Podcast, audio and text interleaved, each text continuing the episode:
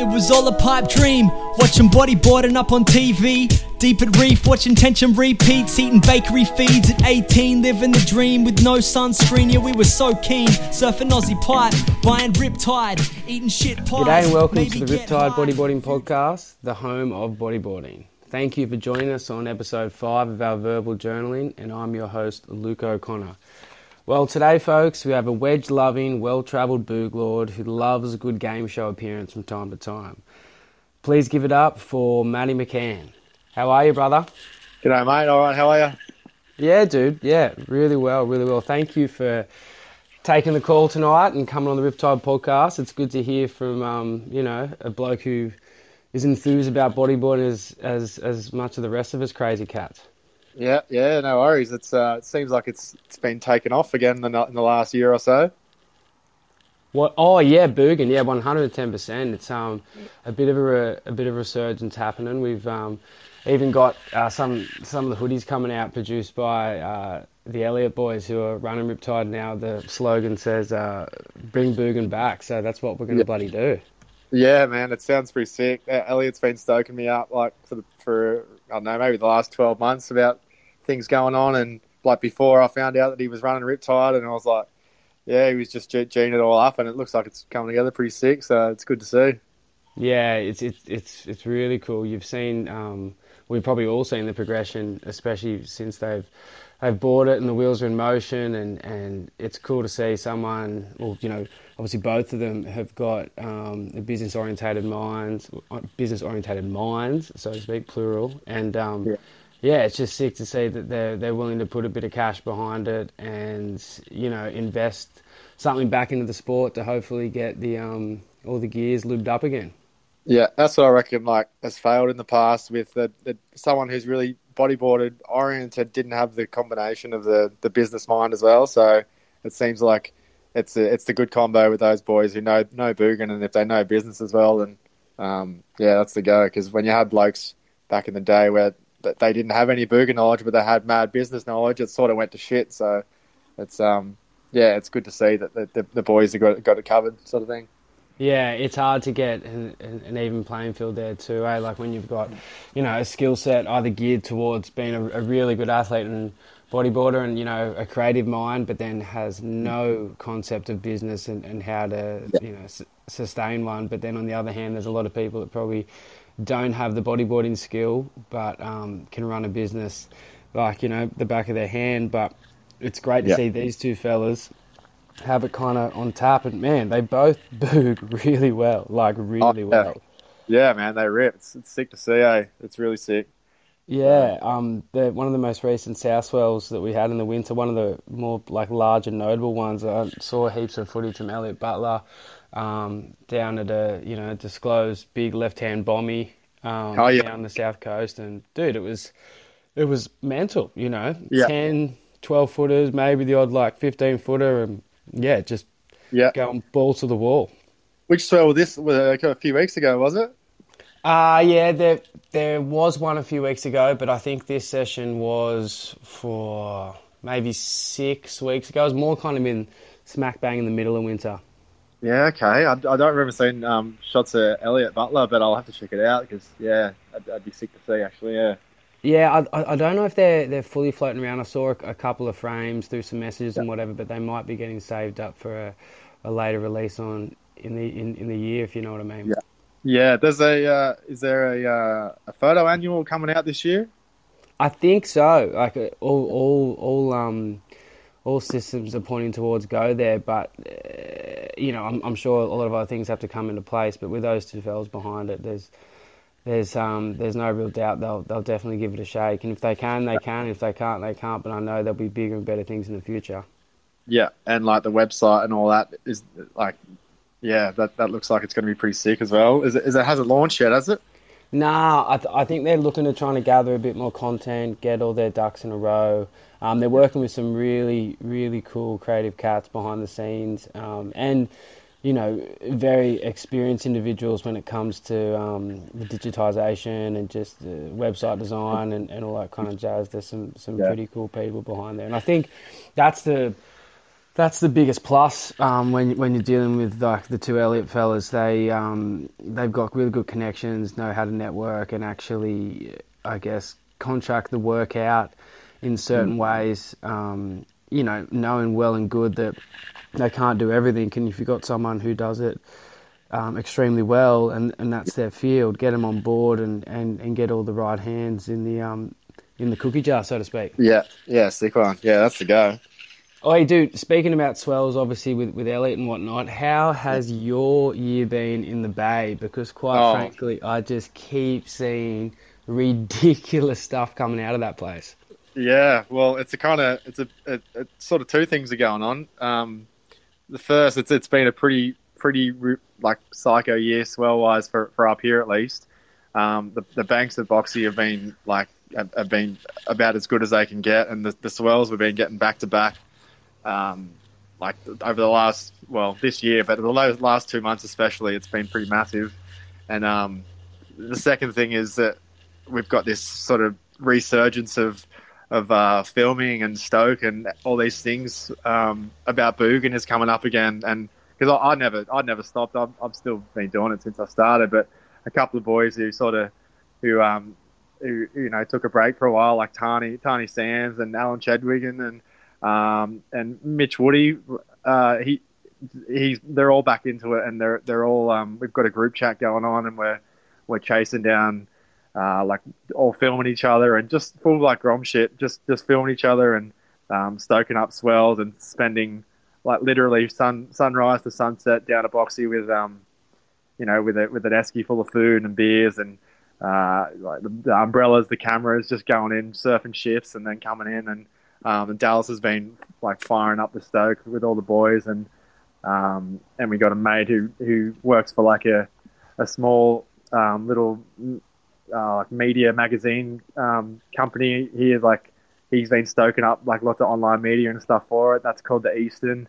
Um, so it's uh, yeah, a little thing he does up in the Bay here, and um, yeah, so it's just the the perfect storm kind of thing with with uh, with the, the way the surf's been and uh, with with with all the boys just just foaming back to, to get um to get footage and stack clips again. So yeah, it's been sick.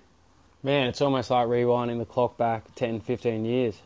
Yeah, yeah, yeah. Like those names, like uh, like I've, I've always been mates with those boys. It's just to see them get like stoked on Boogan again is is um, it's just sort of snowballed. Like other guys who've seen that happening have have gone, yeah, this is like, I, I remember this. This is sick, and they've got on board and um, like stoking up the Grommies, and um, yeah, it's just yeah, that we've gone from like no one ever filming to now we've got like every time Boxy's got waves, it's you know there's there's our mates are filming and we're, we're stacking clips and, and we've got a joint Dropbox account and we're collecting it all. So hopefully have something good uh, lined up in, in the next uh, three months. I reckon that'll be our, our sort of end goal for for like a little little feature feature video. I reckon.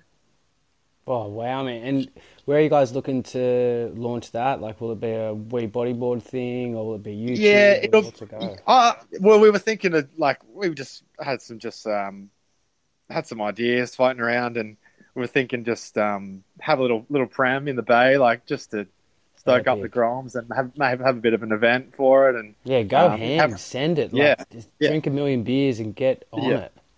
Yeah, let's um, one of the like so going to a pram as a grom is like such a like a stoking thing for bodyboarding. You see the older guys and you and um, you know you watch the videos and you, you like always growing up you sort of wanted to be involved in all those sort of things. Like back in the bay, um, what would it be? Fifteen years ago, the No Friends premiere came through here doing the, the multiple choice um, premiere. So that was No Friends five or six or something like that, or or maybe yeah one of them. Um, and it was like Ross McBride and Eddie Solomon and um, real young Rollins and uh, and Lackey and, and all these boys. And it was such a like sick night. I was probably 13, so I didn't quite have a wild one, but um, it was like it was such a sick sick time to see all the all the pros and just the concept of a premiere was non-existent to me as as like a, a grommet. And then um, it'd be sick to have sort of one of those with you know with local footage with the boys and um, yeah, just stoke up the Grommies and, and get all the boys stoked as well. So, yeah. Wild man. And um, speaking about those filmers, like I, I we, we spoke to Tani Sams earlier on in the um the podcast series. He was actually number one first first cab off the rank, and um, Yeah. he was talking about that Dropbox and all that kind of jazz. And he, we're going through the filmers. So you've got you've got Wedge Former. What, what what's his what's his real name? Oh man, it's it's like because I've known him for like over oh, ten or fifteen years. It's it's funny seeing he. I don't know. He's he's got this kind of uh, rogue persona online, but he's he's he's he's the biggest legend. His name's Ryan Keating. Um, Oh, that dude. That's right. Sorry, Tani did Yeah. bring it up in the in the first one. That's um Jesse Keating's brother. that's right. Yeah, yeah. Yes, So you sick. especially you, you would have seen um, shots from him of, of Boxy and um, like of Dallas and that sort of thing back in the day. And um, yeah, so he froths his film and, and, and, and photography and all that sort of thing. So um, yeah, he- he's got he, he's got sort of something going on with Mitch Woodland. He, they're, they're sort of working on clips and they're putting stuff out um, all the time. They just put one up tonight, which was like psycho. I Um, literally watched that ten minutes ago before our conversation. yeah, how good is that, eh? Oh, sick man! And he hasn't lost anything. I remember watching. Um, you know, he hasn't lost anything. He's, he's obviously gone um, lengths ahead because you know he's he's he's still got the technique and he's still got the Yeah. prowess and he's still approaching waves sick, but he's got that that um those years under his belt. You know what I mean? Like it's it's kind of invaluable. And when you get to that age, like I'm I'm 32, man, so like I can kind of relate when you have a kid and you lock into family life, those sessions become even more special. So you froth even harder, you know. And it is funny how things become full circle. I, I never stopped bodyboarding per se, but there's been lapses here and there, and things have got in the way. And when you kind of get over that 30 mark, and, and life's got more responsibilities, and you're trying to divvy out your time evenly, those things become super special. So to see him bodyboarding back again after watching him, you know, almost 12 years ago, 13 years ago in Leroy, I remember watching that um, Cook Islands clip, man. He was, I thought when he got interviewed, he was the biggest ledge, just like Yeah. talking about having a good time, going partying, drinking beers, and his style has always stood out to me as, you know, pristine. Like it's, it's Yeah. sick. crazy smooth, eh? Like, and another thing, he, he was living in Margaret River for, oh, I don't know, maybe the last 10 years. That's why he wasn't, um, like living around the bay. And so he can go right as well. That's, that's the other thing. Like, a lot of the, you know, the, the boxy curse, they, they can, they can go left and that's it. But, um, yeah, he's just as good on the, on the rights as he is on the lefts. Um, cause they did that, um, that movie, uh, pa- pastiche or whatever. Yes. Yep. So that was that was uh, when he was living in Margaret River for a good while. So he's God, that was a good movie, man. That was well filmed and edited. how good was that? Eh? It was so sick. Yeah, that was raw. And I remember um, who was the the fellow writing for Manta at the time? Uh, Blackwell. No, um, Not no, not uh, that's Davis Blackwell. right. I'm talking about. Smith. He wrote for Manta. So Um, who, who was that? Sorry. Tom Smith, the Yeah, Goldie there's- dude. Yeah, there was Tom Smith. He was ripping. No, it might not be man. It was Brendan Backshall. Oh yeah, man. Yeah, I was obsessed with his section. He was he was ripping. I wish he didn't drop off the map. He should definitely Yeah. get back on the berg. If you're listening, Brendan, just do it, brother. You, you were too good to let go and slip through the cracks. there's a lot of West Oz dudes that I wish would, was still it. Man, Virtue was one of my favorite favorite riders. Just full like balls to the wall, like like boosts and that sort of thing. And um, yeah, I remember that that cover he got fired was like because he started he drifted off before that, and then he got that cover and um, and then it was like oh he's back, and then he was he was back, and then he was gone again. So he's working Yeah, on the mine, probably. Like a Yeah, I think the, is it the mines or the offshore oil rigs? Yeah, that's what it was. Well, it was offshore oil rig or something like that. So crazy. Do you remember that um that air in that I think it was in the Philippines Cloud Nine comp and um he's just naked. He's just Yeah, naked. I remember buying the cover, buying the, the videotape from an old surf shop and bringing it into, into school to, to watch. And I got heaps of shit because obviously there's a naked bloke on the front of it. Um, or, four or something, wasn't it? Number four? I think so. Yeah, yeah, yeah, to four. But but was it at Cloudbreak? I mean not Cloudbreak, I'm um Cloud Nine. Am, I- am I getting that Yeah. right? Yeah, Cloud Nine. Yeah, yeah, sweet, perfect. You got to some. I got to sometimes fact check myself. You know, you, you go out and say things on a limb, and then you um kind of go back. My, like my boss at work always pulls me up on a day. It's Yeah. absolutely hilarious. He's got the, the the memory of an elephant. Sean Cooper, if you're listening, memory of an elephant. And there's been things that we've gone back and I've argued, not black and blue with him, but I've kind of gone, no, I think I'm right there, man. And then two weeks later, it just pops up and he just looks at me and I'm like, yeah, fuck, he got me again, eh? But all our conversations go back to it, eh? Yeah, it's, it's it's amazing how your mind will just run away with things, and if you have a thought, if it's just slightly off, your imagination will take that thought and just and manipulated into something completely different to the Yeah. actual situation that occurred. Yeah, you sort of get invested in the idea, and you just yeah, to just go go down that track, don't you? I do, man, I do. But um, you know, going down different tracks and, and, and looking at um, different different um, avenues in your life and, and trying out different things and, and new things, Matty. I've I've recently seen that you've you've uh, made an appearance on the Chase Game Show. Can you can you give us a rundown of that?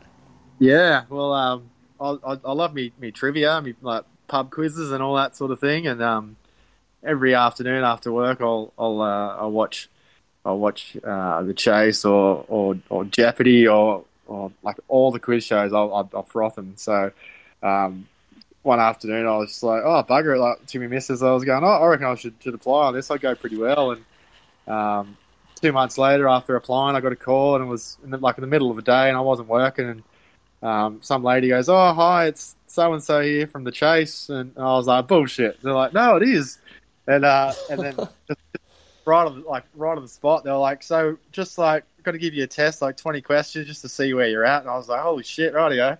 Wow! so they actually yeah. test you on the phone before they even put, like Yeah. progress you to the next stage.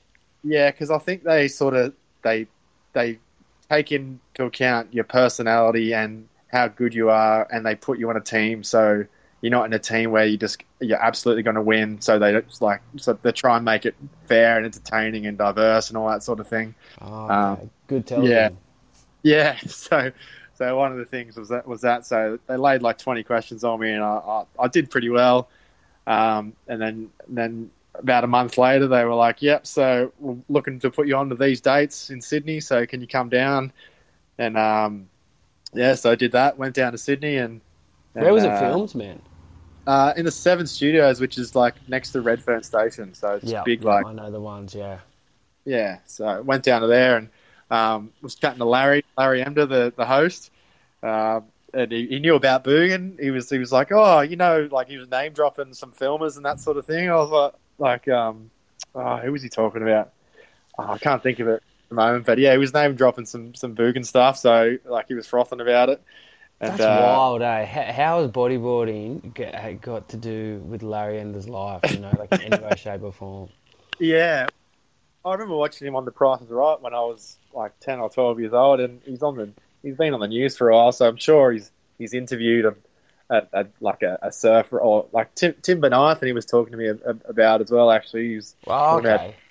surfing, so he's probably interviewed some surfers from time to time and that sort of Yeah, thing. and- that does make sense, actually. yeah, yeah. so um, we were talking about that, but um, oh, while I was there, they were, they were giving me the goss on Andrew O'Keefe. You know, the, the bloke who used to who used to host the chase, or, or um, yeah, yeah, bloke yeah. he did deal kill. Um, he they were giving me the, the goss, and I was like, oh, "Should you be telling me this?" And and they were like, "Yeah, he, he used to. He was on the on the ice pipe in his dressing room and that sort of thing." And I was like, No way. Yeah, and I was like, "You sure you should be telling me this?" And they're like, "Yeah, it's sweet. Like he's not with us anymore." And and I was like, "Far out." And they they reckon he they, they used to get um his like driver to, to stop and get on for him while he was on the way to work and and stuff like that. So real hectic shit. Um, so they had to Holy shit, Yeah. man! That's wild. That's wild. Like you know, I'm I'm kind of the same opinion you are. I don't know, you know, if you would be wanting to disclose that to just uh, like you know, just a contestant on the show, man. Like it's it's it's not No. like it's like an, another colleague at work you're going to see every day or whatever. They're just making it general knowledge. Yeah, yeah, and uh, I was like, yeah, just mind blown that they were telling me that. It was like the um, like the ma- the makeup lady or whatever, and they're just like, I suppose it's it's so far from from like an issue for them to talk about because you know they're just they're doing their little job and that sort of thing, and For sure. like, Imagine um, going back over the episodes and pinpointing the moments where you're like, oh, he's coming up here. He's definitely Yeah. high today. He's probably he's, he's probably got some real good stuff off the street. It's way more pure. He's he's he's, he's not overdosing, but man, he's peaking. This dude's peaking. Yeah, you can fully tell. I, I thought I thought it was just his personality, but he's just wired, man. When he's doing it, like he's just beaming. So it's um yeah, like a yeah, Friday afternoon episode. You'd probably just see him just just going a mile a minute. Eh? It's pretty Just funny. ice Barbies. Eh? He's inviting everyone back to the room. Like, "Look, yeah, come back for a Barbie at mine. It'd be sweet. Yeah. Everyone's just going Yeah. back thinking it's just gonna be meat and red wine. Yeah, yeah, yeah. It's pretty pretty psycho. Eh? Hectic. And so then on the show, like, how did, how did it all go down? Because I only saw that, that clip on your, your Insta recently. Was was that actually l- linking back to um, that Eastern publication you were talking about in the Bay? Was that the fella who put it together? That's right. Yeah. So he he um his name's Mitch Lees. He um he's been for like twenty years, over twenty years. So he's um yeah he's been putting together little clips and and uh, puts together little media things, cuts of like Port Stephens and all that sort of thing. And he's he's a, the, one of the funniest bastards I've ever met. So he's um he yeah he's he, he cut together that little clip and um he's probably going to cut together a lot a lot a lot of other ones as well. So. I mean, Um, we'll yeah. have to post that with this potty, and we'll we'll, we'll, have to link it in because people need to see that. It's just, you know, Yeah. you, you just on like I'll try and quickly give it for um, the understanding for the, for the listeners that it's just you perched up of getting you know getting asked like what you like doing. Yeah, yeah, do a bit of bodyboarding, blah blah blah. And then goes to you, epic pit at at Boxy, and then you do a, a rollout. I'm pretty sure. Yeah, I'm so uh, yeah, took the role, but yeah. Ah, nah, still sweet, man. Like lovely. I was, I was frothing, and then that that chick in the pink suit. She she was obviously another contestant on the show. Nah, she's um she's the new chaser man. She's this um like new young young girl who's um because they got that the, the chaser people and she's um she's the new one. So Oh, hectic! And then so she was the one saying, "Yeah, I'm I'm gonna try and find out where that secret secret location is and all this kind of Yeah. stuff and follow you back." Yeah, because um because in the banter with with Larry, uh, he was like, so where's the best waves to, to bodyboard? And I said, oh, me local, but I can't tell you where it is. And uh, and just like had a laugh about it, and that, and then that's what she's referring to the fact that I, I wouldn't tell Larry um, where where my local local spot was. So um, yeah, So sick, man. And how'd you go? uh, I, I went I went all right. Like my aim was to just not make an idiot of myself because the the most nerve wracking part was just the social part. I was shitting myself and um, like I was sweet with the questions. uh, Like I wasn't too worried about that. It was just the yeah the fact that you got cameras and a whole crew of people on you and you're with a bunch of randoms. Like um, just the social aspect of it was was the most nerve wracking. But yeah, I made it to the end. Um, I was lined up to win about twelve grand or something, and uh, the, the chaser caught, caught our team in the end. Just like she smoked, she was like pretty good. But yeah, I did all right and didn't make an idiot of myself. So I call that a, you know close enough to a win. So Yeah, and a sick experience just going on TV, seeing what it's all about. It's it's actually amazing when you, you turn up and you see how many people are involved with the with, with the whole show. Eh, like there's, the there's bits and pieces, yeah, Yeah, it's insane. And for, you know, roles that you would never think of, like the production value of it is just insane.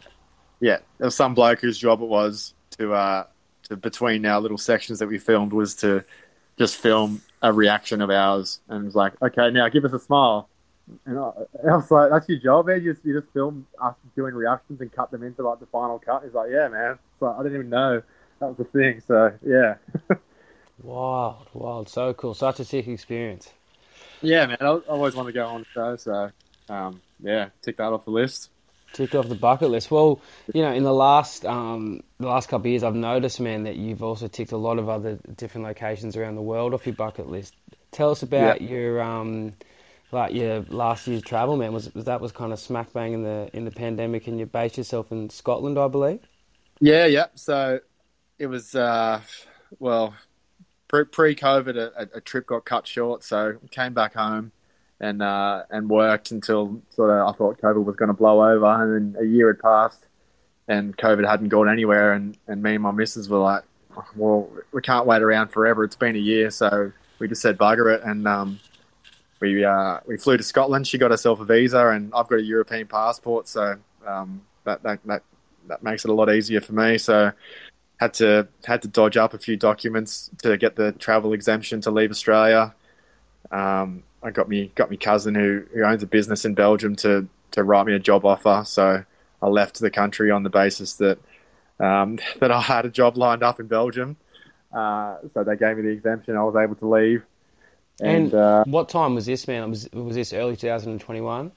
This was, uh, yep, uh, February 2021. Yep. So okay, so it was getting real bad, like um, pre-vaccination, and um, Melbourne just cooked with like the longest lockdowns and um, people going nuts and all that sort of thing. So, um, no, yes, pretty gnarly yeah. time, pretty crazy yeah, time yeah. to go. I'm just gonna, you know, uproot my life and and go resettle in, you know, a, a European country that um would have also been plagued with the with the same issues and, and not really having like a, a, sturdy base to launch off. Like a, that's yeah. wild. Yeah, well, like the UK. So we landed in the UK, and the UK was in their in their final lockdown. So we we flew into a lockdown country. I don't know how they let me in to a country that was where you weren't allowed to leave your house um, for any reason but to go buy groceries, but they did. So did that, and um, yeah, went to um, to Edinburgh in Scotland, and there was a hostel there that I'd been to a few years earlier that was doing long term stays. So I was like, yeah, I'll, I'll um, you know, line this up and have, have a place to put my board and work out my next moves. And there was about 40 people living there, all in their 20s, all partying together because they're all on, uh, they're all off work and getting paid. Um, so I'd show up to a to a, a like a, a, it's a 300 bed um, hostel, so it's massive, and there's 40 people there just partying the whole time. I was like, holy shit, this is already sick. So um, yeah, got there and got involved in that for for a good while, and from the day I arrived, COVID just sort of like all the lockdowns and that went away, and um, the surf was pumping up north, so I chased some chased some swells and got some really good waves uh, in, in Scotland on, on, on the east coast as well, um, off the western what were you island. Wearing, man, like in you know what kind was, of rubber you have on?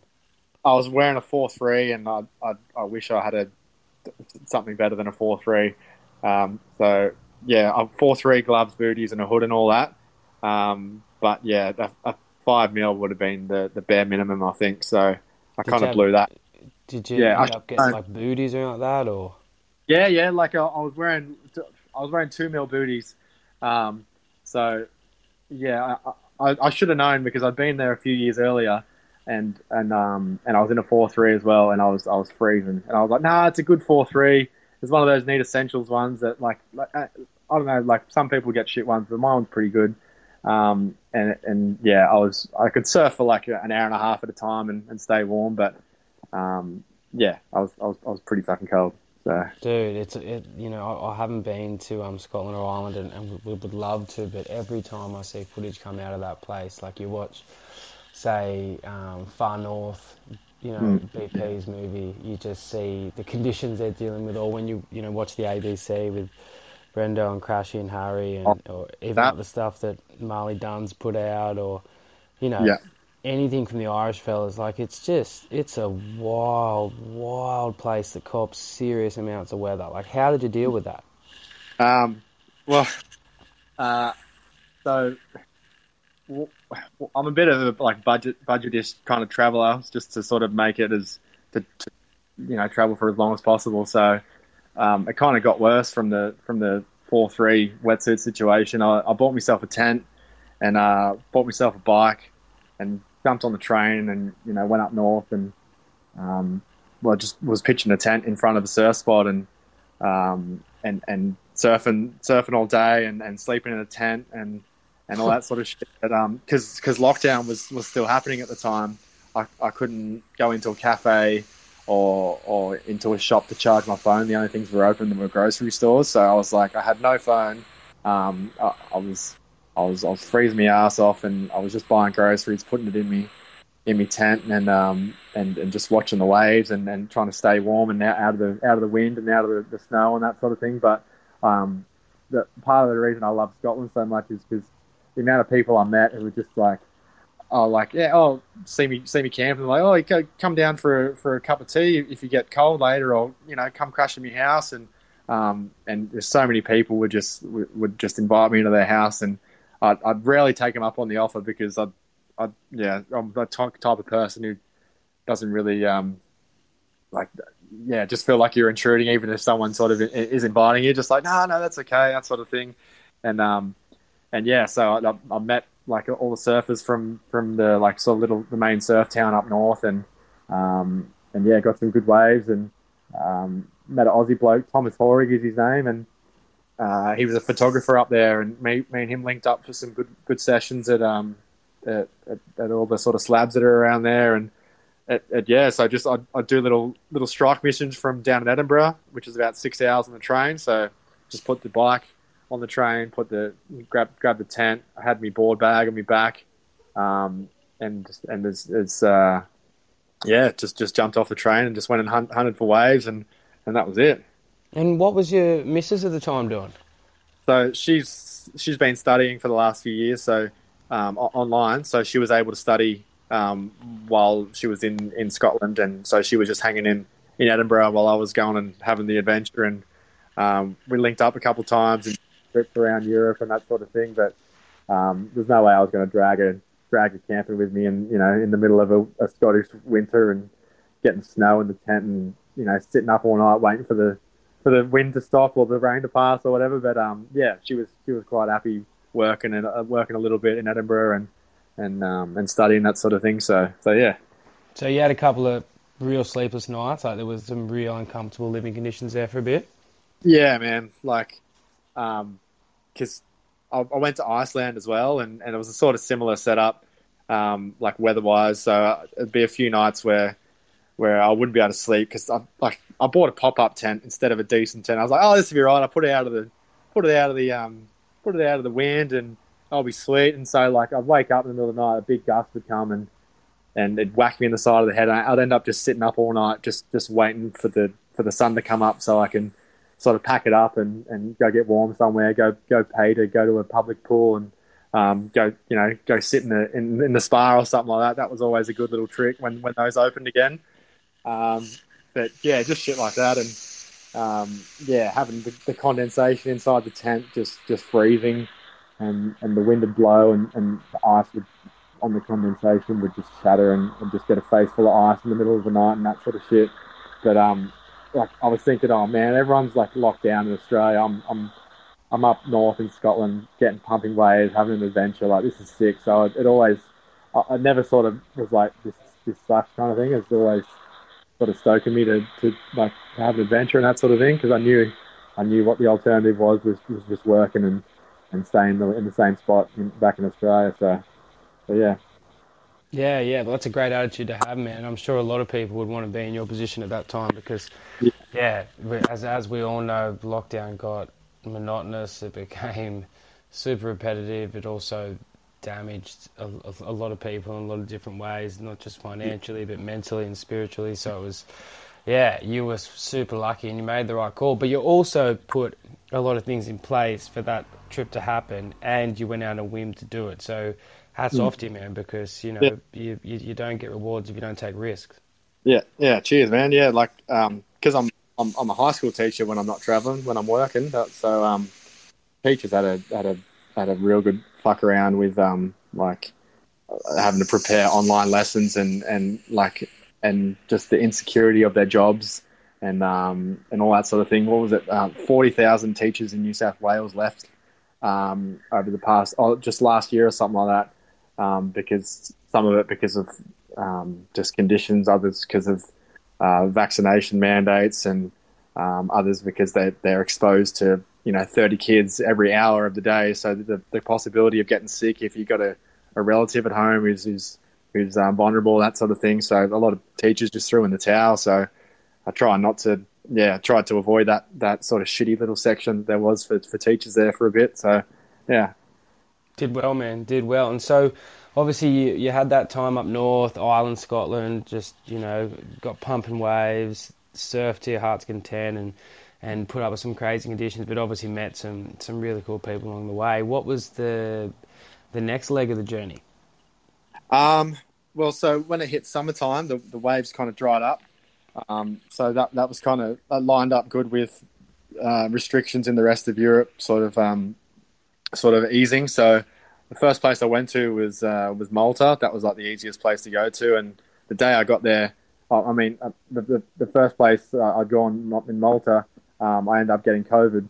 So and I, yeah, so I got it, and and this was when I was um, it was that Delta one that was going around in the UK, um, the the strain, and, and I wasn't vaccinated at the time because I couldn't I couldn't get vaccinated at um, with the the age that I was in the UK. They wasn't they weren't um, allowing it for my age yet, so I was I was sick as a dog. Eh? Like um, I, I, my my skin felt like it was on fire, and uh, like a, a my, the aches. Like I never take painkillers, and I was just eating codeine and that sort of thing. And um, so yeah, I was I was cooked for like a good a good uh, I don't know ten days or something. So um, yeah, after that happened, I, I, went back to Scotland to to sort of just rest because I just felt like shit for a good while, and then and then went back traveling again and went to Turkey and um, went to Macedonia and uh, Croatia and a few places I'd already been before, but just like you know go, go and sort of get the summer the summer action because there's not much of a summer in Scotland. So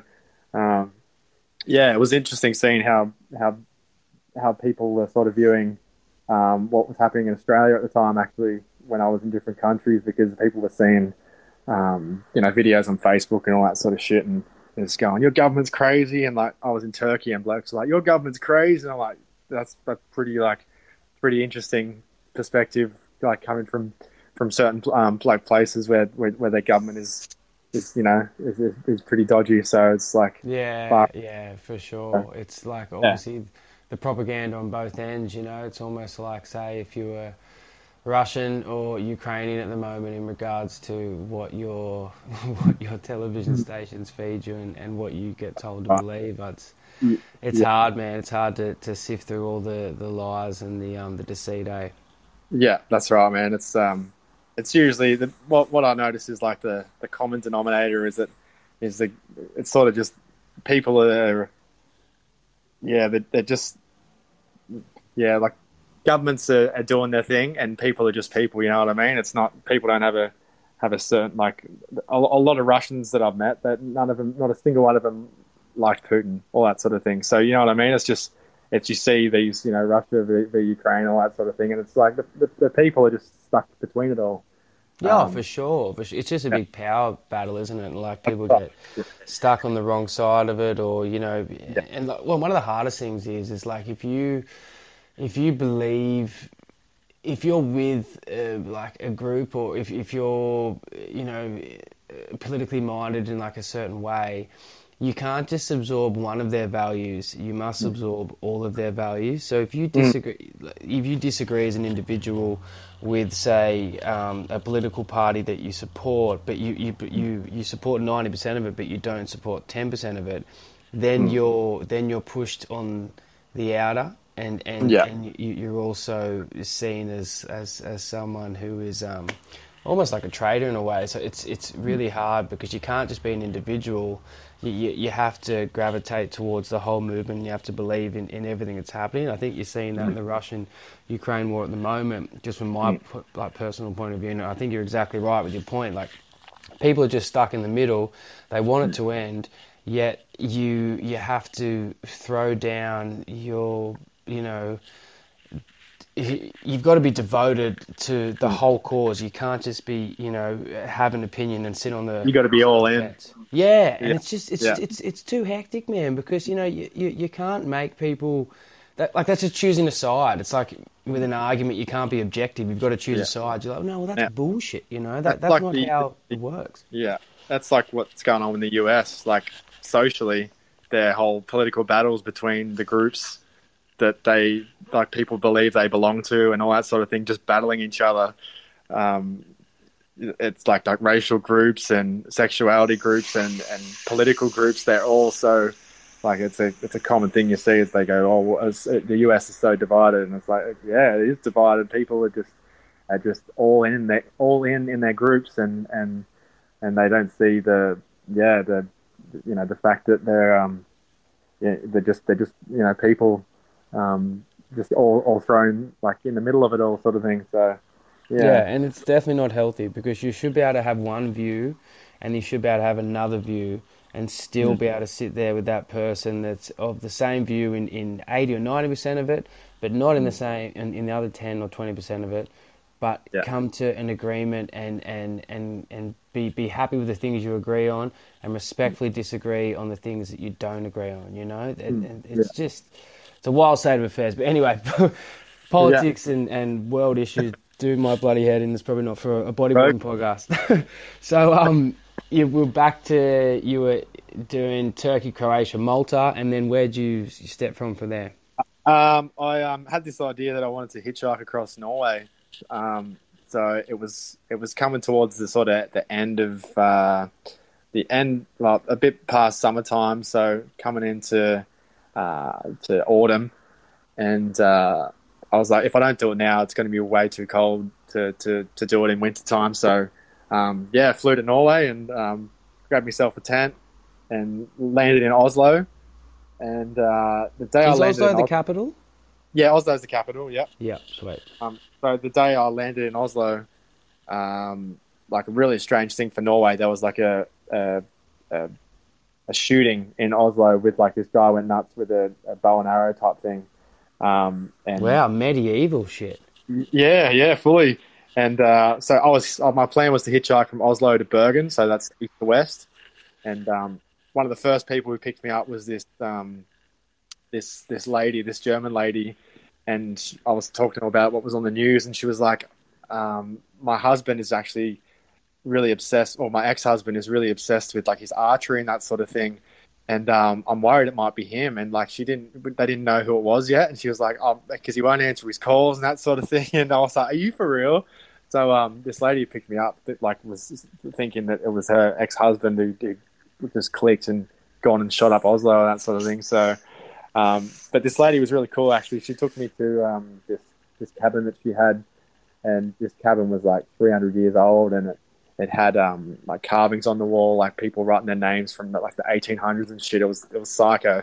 And um, she was like, "Yeah, this this cabin they used in, in the war to hide from the Nazis and that sort of thing." And I was and I love my like World War II history stuff, and um, and I was like, "Oh wow, I wonder if they ever found them." And she grabbed me grabbed this plate, and uh, the plate underneath it says SS Third Reich, and so all the like cutlery and plates in there was all like Nazi plates and cutlery. So um, Wow. Yeah, and it just blew my mind. I was like, "Holy shit!" She's like, "It's interesting, isn't it?" I was like, "Fucking earth, man! That's that's so insane." interesting, especially coming Yeah. from Australia where we've got, you know, 250 Yeah. years old of history and there's some very dark things in there. And I know Europe also has some, some dark marks in their history, but the length of it. And, yeah, it's fascinating, the- isn't it? Yeah, Sorry, go Um, on. What, what were you going to say? yeah, yeah. So, um, yeah, just I did that. I um, yeah, uh, made my way from from Oslo to Bergen, and uh, yeah, just got he's hitchhiked along the way. Met a few cool people, and um, it's probably colder than Scotland in some of the parts in Norway that I was, just because the altitude and that sort of thing. But the the uh, the, the scenery was just insane. Like it, it lives up to the hype of of like the fjords and the and the mountains and all that sort of shit. And I was I was cracking uh, apples off, off apple trees and just like just walking down the street and finding them. And I was like, this this place is magical, man. So Were they super juicy, those apples? man, that was that. I'm, I, it sounds like a like a, I'm I'm I'm having having you on, but it's like it was the most mental apples I've ever had in my life. Like Oh, I believe you. yeah, just yeah, just like straight off the tree, man. And um, yeah, I'd I'd I'd, uh, I'd go into a to a servo, go get a you know a hot dog, that sort of thing. And I think I spent like 50, 60 bucks in a week in in Norway, like one of the most uh, expensive countries in the world, just because I was eating groceries, um, like cheap groceries from the from the shop and hitchhiking and camping. So I spent like hardly any money. Um, and then just when I got to Bergen, I jumped on a plane and um, flew to Poland and then just kept cruising. That's so sick, man. That's so sick that you can live off such a shoestring budget in one of the most expensive places in the world, and just Europe in general. Like you know, the exchange rate and, and how everything goes over there for us Aussies is pretty tough. Did um in in Norway, did you get a chance to see the Northern Lights at any stage? Yeah, mm, mm, I saw like some flickers in the distance and that sort of thing. Um, so I didn't really catch it like properly doing its thing in Norway, but I did the same thing about a month later in uh, Iceland. I, I hitchhiked around Iceland and I was I was right under it, so I, I copped it properly um, there. Wow. So how was that?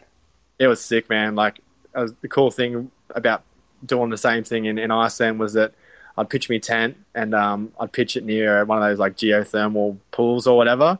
Um, so I'd, I'd, I'd, pitch the tent. I'd be I'd be like pretty cold. I'd wake up in the morning. I'd just go and jump in one of these like natural ones, um, one of these natural geothermal um, pools, and um, there was rivers that I swam in that were like hot rivers and um, all that sort of shit. So it was it was um, it was a good break from the cold, but like yeah, same thing. The scenery was psycho, and and to wake up in the morning and jump in like a hot, a hot natural pool was was pretty pretty psycho. So um, yeah, that was really good.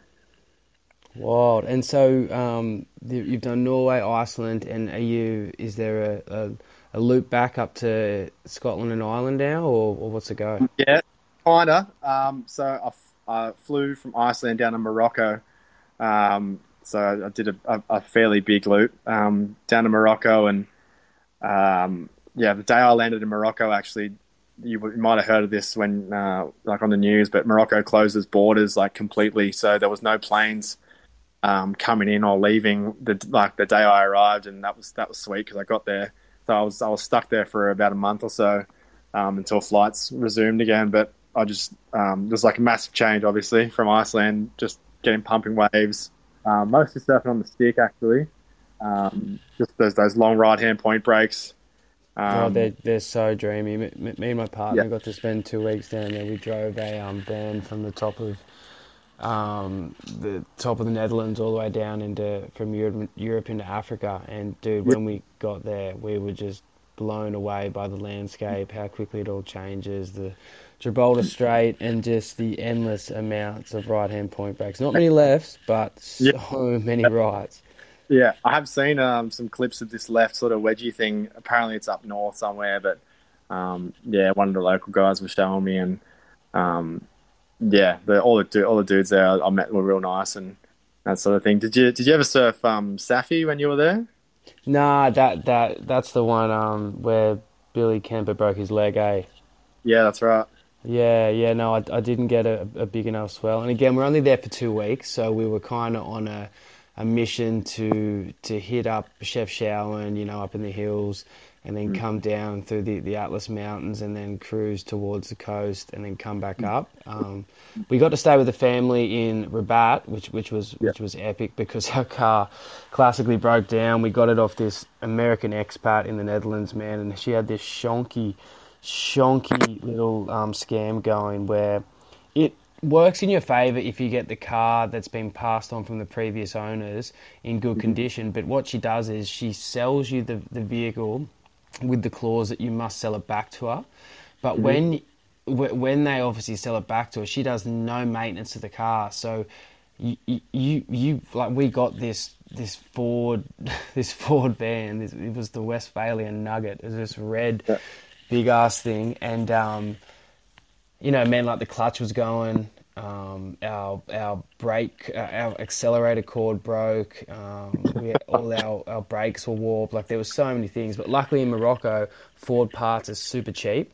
Oh, really? And yeah, amazingly cheap, man. And so we probably saved ourselves three thousand euro in the end because if it got um, that work got performed in Spain or Portugal or anything like that, it would have been so so expensive. So in the end, we actually got to walk down with the local mechanic and barter for the actual Ford Ford um, yeah. parts, and it was yeah, it was it was it was sick. And we were there when Ramadan was on. We didn't mean to time it like that, but yeah, that was a whole different experience too. But we got to surf this one wave. Um, uh, Imusane, I think. Oh, oh Imsouane.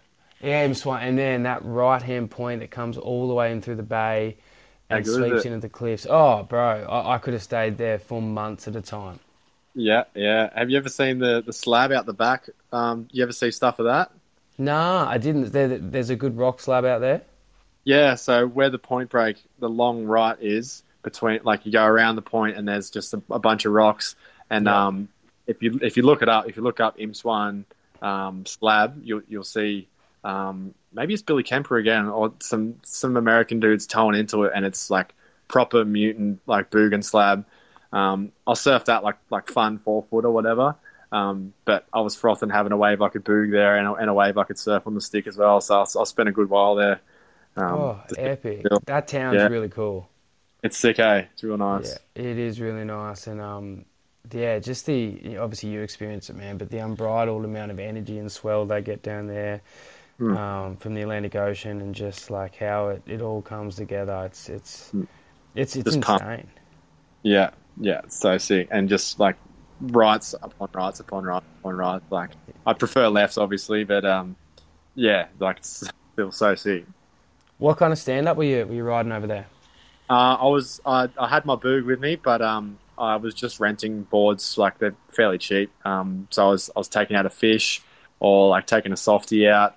Um, just depends on what it was like. You, you, I, I think I'd pay like ten bucks, and I'd I'd um I could have my choice of any board through the day. Come and swap it out. Um, if I wanted to surf the, the other beach break around the corner um, from that point break, and yeah, so I was just renting boards because it was a bit easier, especially with a boog. Like traveling with a boog's a lot easier than traveling with a stick. So So Um, much easier. Eh? You can just kind of throw it around. The damage Yeah. doesn't really matter that much because you kind of just bounces around that bag and it's Yeah. fine. It's it's Yeah. that's the biggest advantage of having a bodyboard, isn't it? Like it's just Yeah. so durable. Yeah, I was using it as a, like a, a like a, a camping mattress when I was camping as well. So it, it did a pretty good job of that. So No way. How did you go with the plug sticking in your back? Or did you take that out? Oh, the plug was was like uh, that was my the least of my problem. Like it, it was keeping me off the ground, which was sweet. Like the the cold coming out of the ground was the worst. So um, I just yeah, I just um, just flip it over, so I wasn't laying on the on the on the arm rope or anything, and and uh, yeah, that actually did all right. Like the, your legs don't really matter because your weight's coming from the top half of your body, and as long as you keep that off the ground, then, then you're warm. So So Yeah, it was sweet. are you telling me in Iceland and, and in Norway or say going back to Scotland where you you were camping, you didn't Hmm. have an undermat? Like you didn't have a, a I think uh, for- yeah. for a, a brief, uh, what, what was it? Um, for for a little part of it, maybe like a in Norway, I think I had like a, a rollout, um, like a rollout mat with, that was just like a piece of foam anyway. So it was just like a bit thicker than, than the, the board I was laying on. Um, so yeah, apart from that, like I'd, I'd ditch stuff along the way, like get rid of it. Um, if I'm getting on a flight or something and, and want to take as, as minimal amount of stuff as possible. Like obviously going to, to Morocco, I didn't need the, the sort of colder stuff I had. Um, so yeah, yeah, I, I, I did it with the boog, and it does does a pretty good job too. So yeah, Bro, that is an endorsement for, for, for bodyboards. You, you're riding science bodyboards? yeah, I've been riding for science for a while. Um, Johnny Johnny Crookshank from D5, he's he's been sorting me out for a good while. So um, he's he's an example of someone who's who's um, like knows his boog and he's you know business minded as well, but he's got his priorities in in in check when it comes to like you know really really sort of trying to support bodyboarding. So that, that's like sick to see. So um, yeah, he's a he's a legend. Dude, that, that you need to. It'd be sick if you. Obviously, I, I, don't want to, um, you know, tell you what to do, but I would I would highly suggest that you somehow get a uh, a series or like a documented journaling or like you know something going on that actually promotes that because that's unbelievable, man. That's that's that's Yeah. multifaceted use of a bodyboard, and you're using it as a as like a sleeping mat also whilst getting tubed and and Yeah, yeah. yeah, that's sick. Yeah, I have been meaning to do like film more shit as I'm traveling. Like, I'll after every trip, I'll make a, like a clip on my Instagram or whatever. So, um, yeah, but I, I really wanted to, to film more stuff and and um, so yeah, do some more documenting of, of my trips because I don't want to forget about like some of the things I do because I, I sort of do forget some things and I go, oh yeah, I, I remember it every now and then. But yeah, just to have But more it's footage. Of, it's also good you're living in the moment though, Matty. Like a lot of people, especially in this day and age when it comes to social media and pumping yourself up and, and you know, it's the old saying of like if you didn't film it it it didn't happen. didn't happen. But you know, it's it's Yeah. it's crazy to think. But if, if you're not so much worrying about documenting, just living in the moment, then that's Mm. way more pure and enjoyable. And you're doing it for the right reasons. You're not doing it just to glorify yourself. You're doing it Yeah. to to to tr- like chase a true passion, which is which is Yeah. very admirable. yeah, I'm not doing it for the yeah for the uh, for the footage, but yeah, that's, um, Yeah, yeah, I know what you mean. It's it's doing it for myself and yeah, living like it's cliche, but like living in the moment type shit. So Yeah, Yeah. it's like you know you go to you go to concerts these days, you go to anything, and everyone's vicariously living the moment through their phone, and you're just Yeah. like, fuck, Yeah. mate, like they just really. so they're looking at their phone. Yeah, it's insane. It's actually insane how often I see myself picking up my phone these days and looking at the screen time and Yeah, oh, constantly oh, feeling like it's an extension of my body. It's it's fucking scary. It's shit. Eh? It's like yeah, you don't know what it's like because it's a brand new thing. Like evolutionarily wise, like it's it's you don't know what it does to your your psychology. Obviously, it's not good because of you know how people's mental health are these days and in social media and all that sort of shit. So probably not. Yeah, probably not great. I reckon. Nah, nah, you're definitely bang on. So keep um keep, keep enjoying your trips without a phone. Are you Yeah. um are you are you planning on doing any more trips? Is anything coming up this year? Yeah, I'm probably going to get out of here on um, in October. So I usually work about six months on. Um, yeah, about six months on, and then go traveling for for a while. So That's a about, healthy about balance. oh yeah, absolutely. And even the six months is is like three days a week or something. So it's it's pretty. It's not um it's not intense work for six months, but yeah, it's it's good. So yeah, about October, I think I'll go. I'll um, maybe just start an Indo, um, go go over to Sumatra or something. I've never been to Sumatra before, or um, something like that. And then got a mate who's having a birthday in South Africa, and he wants to do a safari and that sort of shit. So I think it'd be it'd be pretty good to take take that opportunity um, to go and do that, and, and maybe try and get some waves as well. Um, but I, I looked up at the like the, the season for Skeleton Bay and that sort of thing um, in Namibia, and, and it's not really the season for it. So I'm a bit spewing about that, but I'll I reckon it'd be pretty cool to go try and chase some waves elsewhere. Or Dude, Or, but um, stranger things, stranger things can happen. You know what I mean? Oh, yeah. Like it's it's it's the way the the world's going these days, and the way weather's very um, unpredictable, and and seasons don't seem like seasons anymore. Like I'm I'm definitely not saying that. You're, you're going to go score Skeleton Bay, but I wouldn't completely write it off because you could get a sneaky swell and you could something could Yeah. happen. You know what I mean? So definitely keep your, your ears to the ground on that one because Yeah. from all from all reports, that is the wave of a lifetime. That that you Mm. like can't beat that really for probably the longest and heaviest and best barrel Yeah. um, in the world. yeah, it's it's stupid and and it's a left, so even better. Like, yeah. Um, I remember watching this video of uh, what is his name, Josh Cleve or something, the South African fella. Yeah, yeah, Clevey, legend. Wasn't he living in Cronulla or something? He was. Um, he, I, I don't know if he lived here permanently. He, he definitely comes and visits a fair bit. He, he pops out of the island every now and again, and he's a very talented boog in his own right. He's a, he's just a legend, always smiling, um, family man, and he, he resides mostly over in the northern beaches. Um, I I- think he surfs LA a fair bit and Whaley, and but yeah, man, he's um he's a he's a fucking epic bodyboarding character. Like you know what Yeah. I mean? Like they're, they're the Yeah. people that you love to see in the sport, and he's always got a smile on his face. So yeah. you were watching a clip of, of him out, out at um, Skeleton Bay. Yeah, and um, it just the like it, was- there was no audio, there was no like song over the top. It was just raw audio, and it's just him laughing in, in just astonishment of the barrel he's getting. He's just going, oh, oh, oh. it's just like it's just- that's exactly what I reckon would happen. Eh? If you just got a skits on, you'd just be just laughing in shock of, of what's happening. Eh?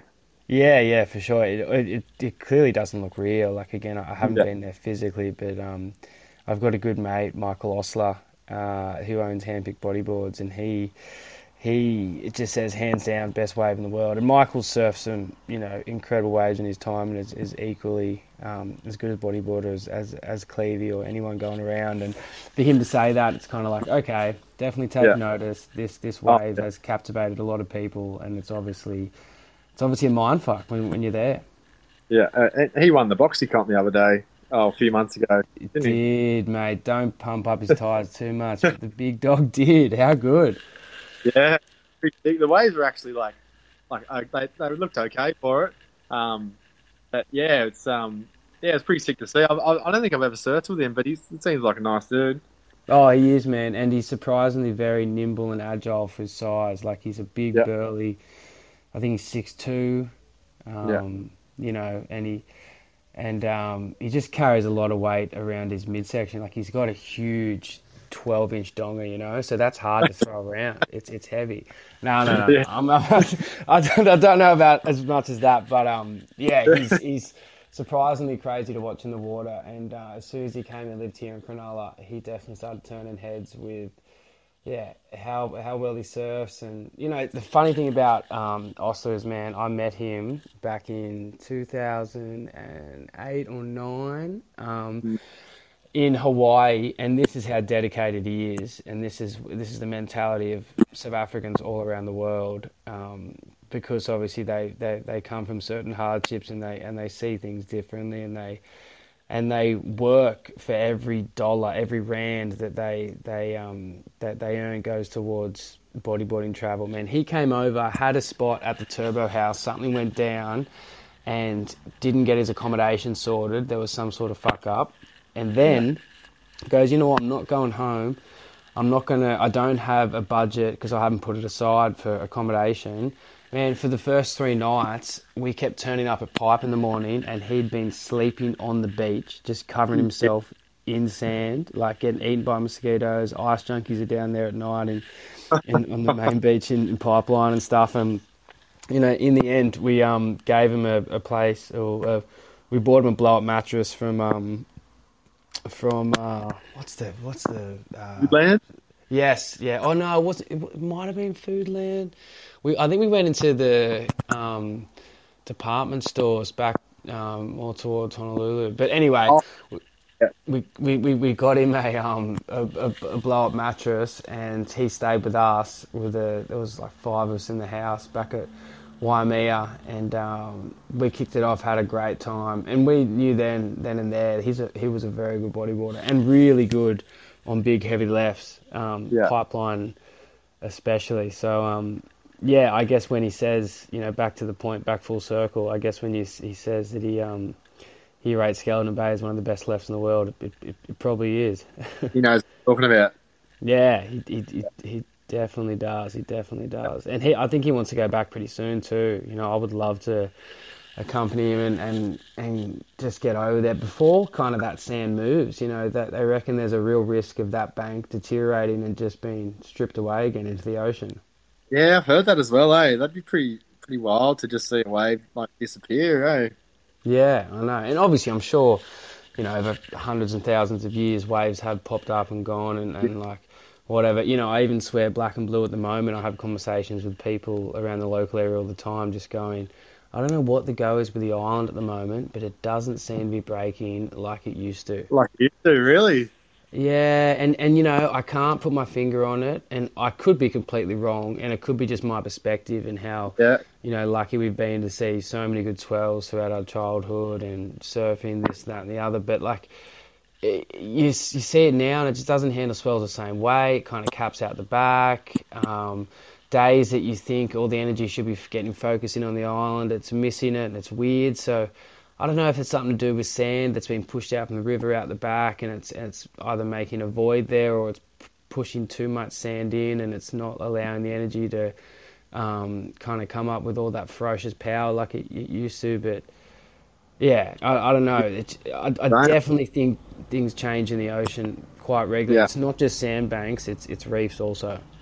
I suppose all the vari- the variables, like yeah, like it, it just statistically, it would it would it would you would think it would happen because of all the things that, that go into into what like making a wave is, sort of thing. So Yeah. you- you- uh, yeah, Crazy man, crazy, crazy, crazy times. Well, um, Yeah. dude, we're definitely gonna have to follow you on this trip. Make sure that you um hit us up at Rippy and, and send us through a couple of postcards from time to time because from what we just heard then of your 2021 stint, um, we can't wait to see what you do in 2022.